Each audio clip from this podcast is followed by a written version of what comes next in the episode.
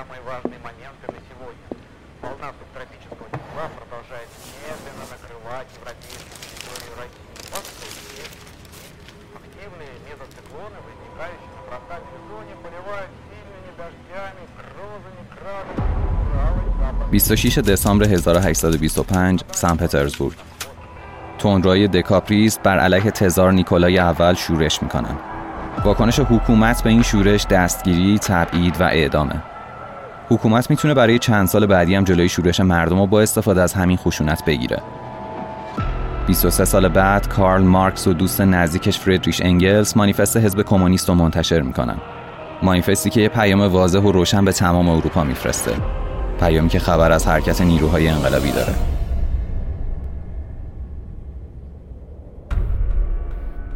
همزمان با انتشار مانیفست اولین جرقه های انقلاب اروپا توی فرانسه و ایتالیا می‌خوره و خیلی زود به آلمان، اتریش، لهستان، مجارستان و چند تا کشور دیگه گسترش پیدا می‌کنه. اما در نهایت انقلابی که خیلی سریع و ناگهانی اتفاق افتاد و حتی باعث عقب نشینی رهبرای قدرتمندی مثل مترنیخ و گیزو شد به همون سرعت رو به شکست میره. انقلابی که به روسیه نرسید اما بیشتر از تمام کشورهای درگیر روی مردم این منطقه بود که تاثیرگذار شد. سال 1861 تزار الکساندر دوم در ادامه اصلاحات خودش سرفا را آزاد می‌کنه. اما این آزادی چیزی نیست که مردم واقعا می‌خوان. 20 سال بعد تزار اصلاح طلب روسیه به وسیله یه بمب دستی ترور میشه. واکنش حکومت به این ترور دست کشیدن از اصلاحات و تشدید سرکوب مخالفانه.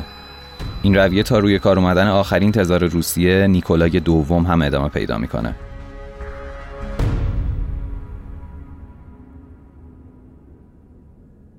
1904 روسیه تحت فرمانروایی نیکولای دوم شکست سختی از ارتش ژاپن می‌خوره و عملا قدرت دریایی خودش از دست میده.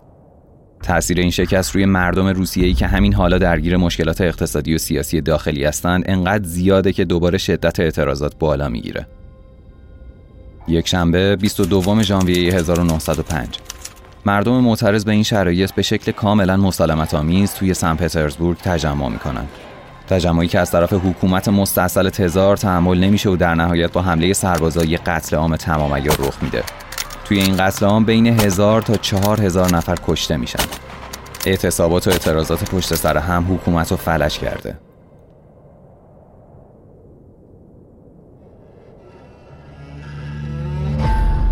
حالا تزار با وجود این بحران داخلی باید برای بزرگترین جنگی که دنیا تا اون زمان به خودش دیده آماده بشه.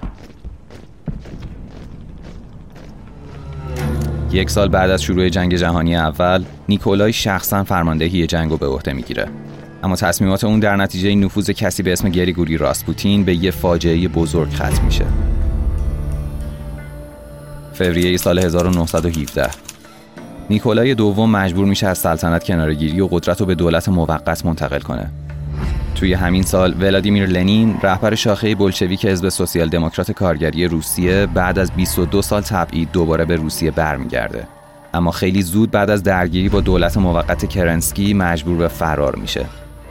درگیری بلشویکا با دولت موقت و شاخه دیگه حزب سوسیال دموکرات کارگری روسیه یعنی منشویکا در نهایت به جنگ داخلی ختم میشه.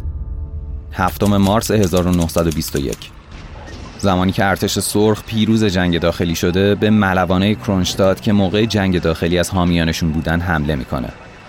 این ملوانا بعد از پیروزی ارتش سرخ دنبال اون آزادی و آرمانایی هستند که انقلابیون وعده می‌دادن. اما در نهایت بولشویک ها که حالا تنها قدرت روسیه به حساب میان به این حامیان سابق خودشون رحم نمی‌کنن. بیشتر از هزار نفر کشته و حدود سه هزار نفرشون هم اعدام میشن. سال بعد اولین سال تشکیل اتحاد جماهیر شوروی سوسیالیستیه. 21 ژانویه 1924 امپراتوری بلشویکا خیلی زود با مرگ رهبر قدرتمندشون ولادیمیر لنین روبرو میشه. توی جنگ قدرت بعد از مرگ لنین کسی که با حذف رقبا به قدرت می‌رسه جوزف استالینه.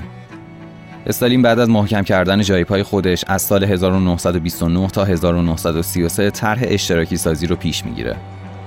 مردمی که جلوی این طرح مقاومت می‌کنن سرکوب میشن و از این میرن در نهایت نتیجه این طرح قحطی بزرگیه که جون میلیون ها نفر انسانو می‌گیره سال 1947 هری ترومن 33 رئیس جمهور ایالات متحده آمریکا با دکترین خودش بر علیه کمونیسم باعث شروع جنگ قدرتی بین شوروی و آمریکا میشه.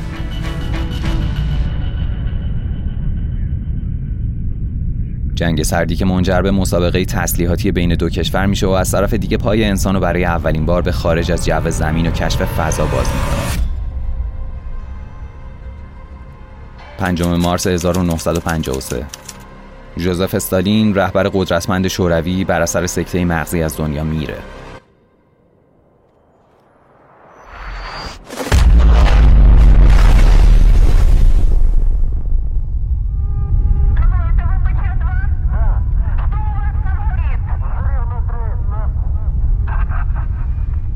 ...26 آوریل 1986 راکتور هسته‌ای شماره چهار نیروگاه چرنوبیل دچار حادثه میشه.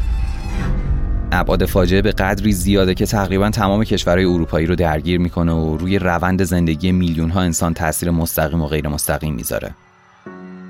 ساختارهای سیاسی و اقتصادی شوروی به قدری دچار تناقض شدن که حتی رهبرای حزبم کم کم به ناکارآمدی این سیستم اعتراف می‌کنن.